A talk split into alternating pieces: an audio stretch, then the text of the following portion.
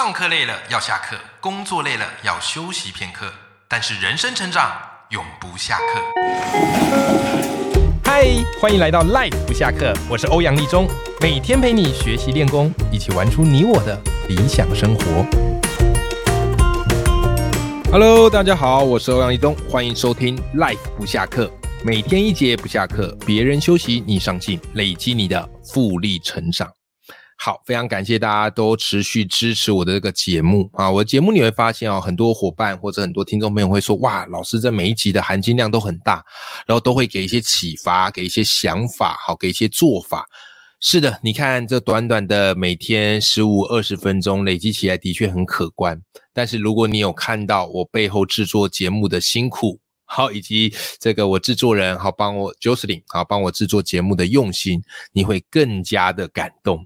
是，自从我发下好语，就是每个礼拜一到五要周诶日更啊日更之后，哇哦，这件事情就变成我每天必须去思考、担忧并 构思的任务了，因为你每天都要讲。对不对？然后讲久了，你习惯的知识点啊，或者你这些想法啊，慢慢慢慢都会讲完，所以你就不断的要去找下一个话题。诶什么话题没讲过？诶什么知识点没讲过？不断的去挑战自己的极限。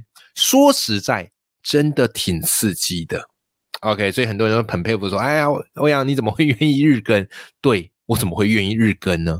但是这的确是我今年一个很重要的体悟，而且也很特别想完成的一件事情。为什么？其实到目前为止，哈，大家都知道我过去其实是高中老师，我是考上正式教师的。那我在高中任职十年之后，我在去年二零二一年八月离职。我选择离职，因为我想要成为一个自由作家、自由讲师，或是自由节主持人之类的啊，就是我想要成为一个自由工作者。好，所以我就离职。好，所以当时我还写了一篇文章，然后来发表我这个离职宣言呐。哇，当时很多人看了都给我鼓励啊，觉得我真的很有勇气啊，突破舒适圈呐。是，你知道我这个离职的背影哦，在很多人眼里看起来帅气呀。好帅气呀，潇洒啊，当然只能是背影啊，因为转过来正面会吓到你。OK，好，为什么呢？因为其实很多人心中，我相信都有动过想要离职、想要这个自由生活的念头。可是多少人工作累了，好嚷着说不干了、不干了。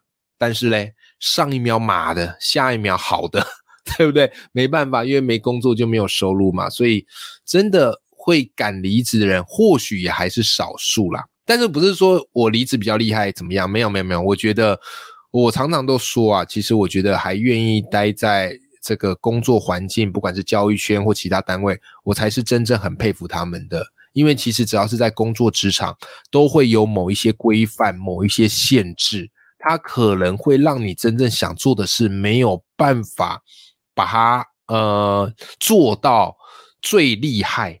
对不对？哈，因为有一些包袱在啦，好，所以我觉得离职有离职的自由啦，好，但是在体制内工作也有他们敬业以及让我们可佩的地方，好不好？好，所以后来我就离职了嘛，后来我就离职。那离职之后，自然而然，呃，一下子时间变得很有弹性，然后我也再也不用顾忌说，哎，哪些 case 能接，哪些 case 不能接，因为以前当老师你要知道，其实有些 case 会有一些法规上的问题，所以你都要小心翼翼。OK，那当然啦，有时也这个东西就是一个限制，所以后来离职之后，我就是什么事情都可以去尝试，都可以去做。可是你知道吗？其实离职后，我遇到最大的一个问题是什么？这个问题就是因为以前你的收入都会每个月哈固定进来啊，以老师的话就是每个月一号啊固定一个月收入进来，哇，你那个收到收入就非常的有踏实感。可是当我现在已经成为一个自由工作者。哎，我就我的收入就不会再稳定的进来，OK？那家里还是需要这个柴米油盐酱醋茶啊，还是你得面对到现实的一些任务啊，是不是？所以呢，离职对我而言，既然没有稳定的收入，那我就要想办法不断的去扩充我的现金来源。因此那时候我很怕会断吹啦。虽然其实我觉得我后来觉得我也是多虑了，因为其实 case 的量，好再加上我的一些合 合作跟课程是完全没有问题。可是你知道吗？那就是一个心态面上，那就是一个心态面。因为你知道，我今年就算我赚得多，可是不代表未来几年都可以赚得多，对不对？那如果你是有一份正式的工作，其实你就知道，就稳稳的、妥妥的就没问题。好，可是成为自由工作者之后，你就会特别怕哇，这个案子有一搭没一搭，说不定今年很多案子，然后明年都没案子，所以就会变成说，在心态上，你明明知道够，可是你还必须想要更多。所以当时啊，我有 case 就接，好，不管来什么 case 我接，演讲接，呃，写推荐文接，啊，写业配接接接接接接，所以。一开始哦，就是我离职大概八月哈那一阵子，八月、九月、十月那半年呐，我几乎就是行事历上，我就把它全部填的满满满满的。好，因为我很怕只要有空，就是如果那一天是有空档的，哇，就等于没收入嘛。所以那一开始我是把它接超级满，可是。你知道吗？你知道吗？当我接满的时候，我每天都不断的在赶工作，都在做那些工作。然后我觉得，哎，只要做完了，哎，我就会有这笔收入，有这笔稿费，感觉比较踏实。好，所以我当时给自己设定的这个目标很简单呐，我设定目标就是每天我至少有三五千块的收入嘛。好，不管是接演讲，然后不管是去这个写一些稿费，好，我就是要去做这件事。这其实说起来有点像是跑计程车啊。有时候我们跟司机大哥聊天，他们都会帮自己设定说，哎，我一天大概要跑多少钱？好，那所以我要努力接多少客人，然后但人家是按照里程数来计费啊，可是我是拼字数，还有拼演讲的终点来计费。对不对？好，这个是我一开始，我一开始生活，然后嘞，我都会每天老婆回到家，我就会跟她汇报一下，就跟她说：“哎呀，老婆，我今天有去做演讲啊，好，我今天这个写了一个什么稿子啊，哦，这个赚了多少，哦，那她就会比较安心嘛，比较踏实，对不对？好，那日子就这样子一天一天过。可是直到你知道吗？有一次我坐在电脑前，因为我天天都要写东西，我坐在电脑前面，打开电脑，打开 Word 档。结果你知道，我就这样子瞪着 Word 档，然后完全想不出我要写什么，我就愣在那边，完全没有灵感，我吓死了。但说实在，其实更像是什么？就是我有打一些字，可是又觉得不太满意，又全部删掉，就这样子反反复复，大概一个小时吧。结果 Word 档始终就停留在那个闪烁的那个直杠杠，噔噔噔噔噔噔，然后我脑海中还是没有什么灵感。哇塞，你知道那是我最接近江郎才尽的一次，然后后来陆陆续续也好几次有这样的一个状况。OK，那我那时候就想，好奇怪哦，我不是每天都有在做事吗？我不是每天都有在工作吗？我不是每天都有在锻炼吗？我怎么还会发生这样的状况？那又或者是我好不容易打出一些文章，或者打出一些这个推荐文等等的，可是我发现我打出来的内容。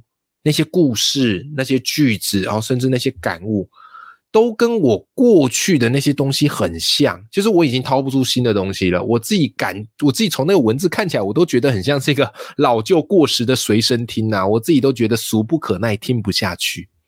你知道吗？就在那一刻，我有个体悟，我有个顿悟，就是我意识到自己废掉了。很奇怪，你明明就很努力、认真工作，可是那一刻，我突然觉得我废掉了。就是我再也没有一个新鲜的东西，我不知道你有没有这种经验，这种这种感觉。如果我有讲中你曾经有的这个感觉，你也可以留言或者是寄信给我，跟我分享一下。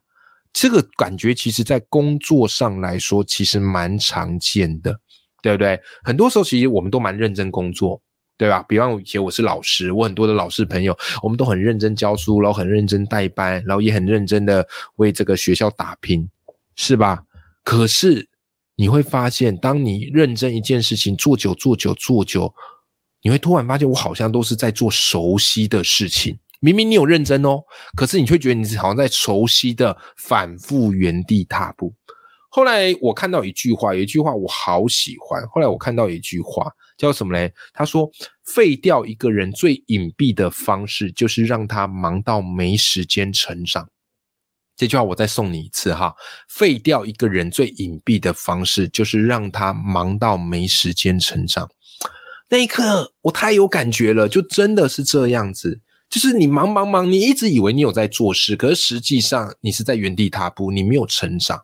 那人一旦没有在追求成长过程当中，虽然你做这件事情会做得很顺，可是你会觉得心里虚虚的，而且没有什么样的成就感。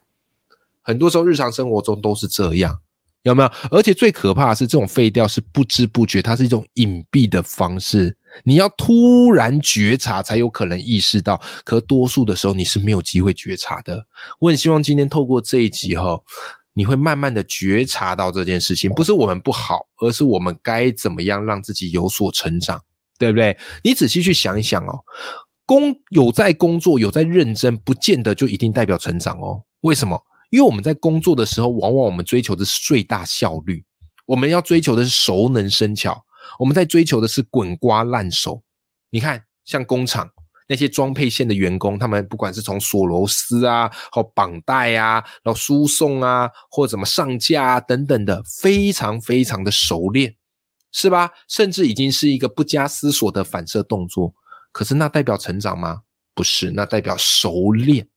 OK，跟个人心灵富足的成长其实并不一样。好，就像是以我当老师来讲，你说，哎，老师越资深，然后我们这个课越熟，应该教起来越好吧？呃，不一定，我只能说不一定。如果你没有持续精进自己，你只把课文背到滚瓜烂熟，你把教师手册背到滚瓜烂熟，你教出来的东西就是那个模子出来的。可是你没有办法去跟时事接轨，你没有办法去跟孩子未来的需求接轨，所以很多时候就变成说，你只在台上照本宣科，甚至已经可以到被丢不用带课本也可以上课了。可那代表成长吗？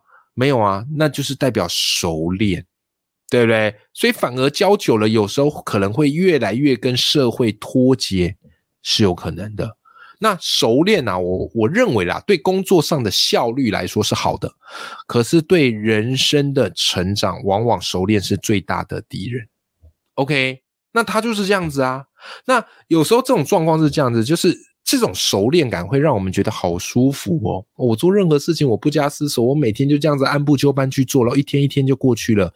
可是有时候，当你不再开始关心外面的怎么样，那么这个小小的温室啊，我们所处的这个小小的温室，它就会永远恒温呐。于是我们就这样一点一滴的被废掉了。OK，那。当我惊觉到这件事情之后，我就特别的害怕，我就特别害怕，所以我发现不行，我不能只为了这个收入，然后只去做这个工作，可是没有给自己精进的空间，所以我就开始逼自己，每天早上起来第一件事情不是去做工作。一定是要先阅读，而且是要阅读自己没有看过的书，甚至是陌生的领域。所以我通常每天大概六点起床，我六点起床，大概至少半个小时啊，至少半个小时到一个小时，是当天情况而定，就是一定要先阅读。好，因为阅读是最快能够帮我填充，然后帮我增能的一个方式，有没有？然后再来干嘛嘞？开始逼自己继续做读书会。其实我一直以来都有在做读书会，以前是一个月导读一本书。那现在我逼自己变说一个月在线上导读两本书，所以我自己有一个私人的读书会叫欧阳偷书秀，啊，每个月固定导读两本书，然后一本书大概说个一个小时，但通常都超时啊，像这两次读书会办下来，都讲到一个半小时。OK，那我为什么一定要做这件事？其实你知道，做读书会其实不是那么划算的事，因为这本书导读完之后，它能够下次再运用的空间会稍微低一点点。可是我逼自己一定要做这事，为什么？强迫自己接收新的知识跟能力，有没有？那当我持续开始这样去做的时候，诶，我发现灵感就慢慢回来了，生活也慢慢开始踏实起来了。哦，因此很多时候不要只去想我们那个工作啊，哎呀，这个赚钱都不够，我要赶快忙忙忙忙忙。各位在忙之外，你一定要留一点点时间给自己学习，好不好？这个其实是一个很著名的哈，很著名的一个效应呐，叫做什么嘞？叫做懒蚂蚁效应。什么叫懒蚂蚁效应呢？跟大家说说这个有趣的一个实验。在日本啊，北海道大学他们曾经做了一个实验。OK，他们呢去怎么样嘞？分别由三十只蚂蚁组成的黑蚁群的活动来进行观察。好，他们就是观察蚂蚁。结果他们发现什么？他们发现大部分的蚂蚁都很勤快的在寻找，都在搬运食物。可是有少数的蚂蚁都在偷懒，无所事事，东张西望。好，于是呢，后来他们就把这个少数蚂蚁就叫做懒蚂蚁。OK，好，但很有趣哦。这些实验人员他们就在那些懒蚂蚁身上做一个标记，好，来注记哪些是懒蚂蚁。然后他们就多做了一件事情，他们就悄悄的去断绝了这些蚁群他们的食物来源。结果怎么样嘞？平常那些很勤奋工作的蚂蚁啊，突然一筹莫展，突然不知道该怎么办。可是你知道吗？神奇的事情发生喽！这时候懒蚂蚁开始动起来了，他们开始跳出来挺身而出了，而且开始带领这些一筹莫展的蚂蚁侦测到新的食物来源，然后大家开始群体转移转向。哇哦！所以透过这实验告诉我们什么？就是懒蚂蚁他们其实把大部分的时间是放在哪里？规划、侦查。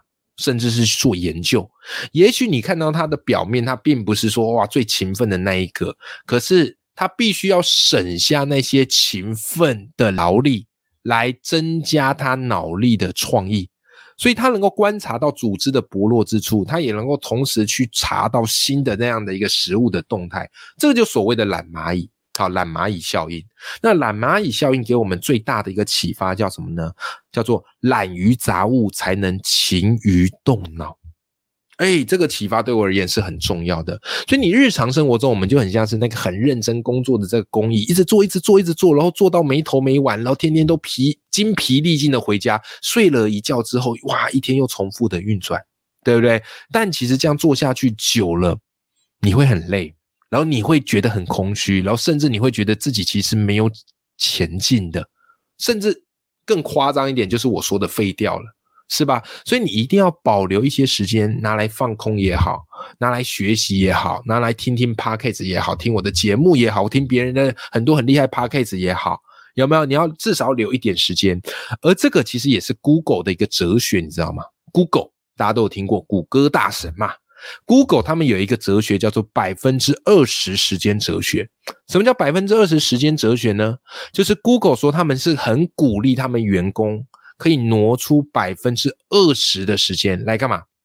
来发挥创造力，来做跟工作无关的事情，甚至来研究什么样的计划才可以为自己带为自己带来更长远的这个效应。也就是你不要把时间全部都砸去工作，因为你这样子会越做越废。可以哈，啊，这个其实对我而言是很大的启发。所以当然呢，我们都知道人生不容易啊，现实也是真的不容易啊。我们都必须要很努力、很不断认真的工作。那工作是很好啦，但是也真的要提醒自己，工作不见得会带来最大的成长。有时候你必须要试着放下工作，试着放空脑袋，或试着把你的身体移到学习的地方，去看一看别人在干嘛。好，或者是尝试一下你没尝试过的事情，好，或者是读一些你平常可能不会去读的书，让这些东西去刺激你的大脑，你会发现，这时候你会感受到成长的到来。好不好？好啦，希望今天的这一集对你有帮助。好，希望今天这一集对你有帮助。好，有时候真的会是这样，就是废掉一个人最隐蔽的方式，就是让他忙到没时间成长。但我相信正在收听节目的你，我们都不会是这种人，对吧？永远要记住，眼里有光，心中有火的自己。好啦，那我们今天这集就到这边，我们下次见，拜拜。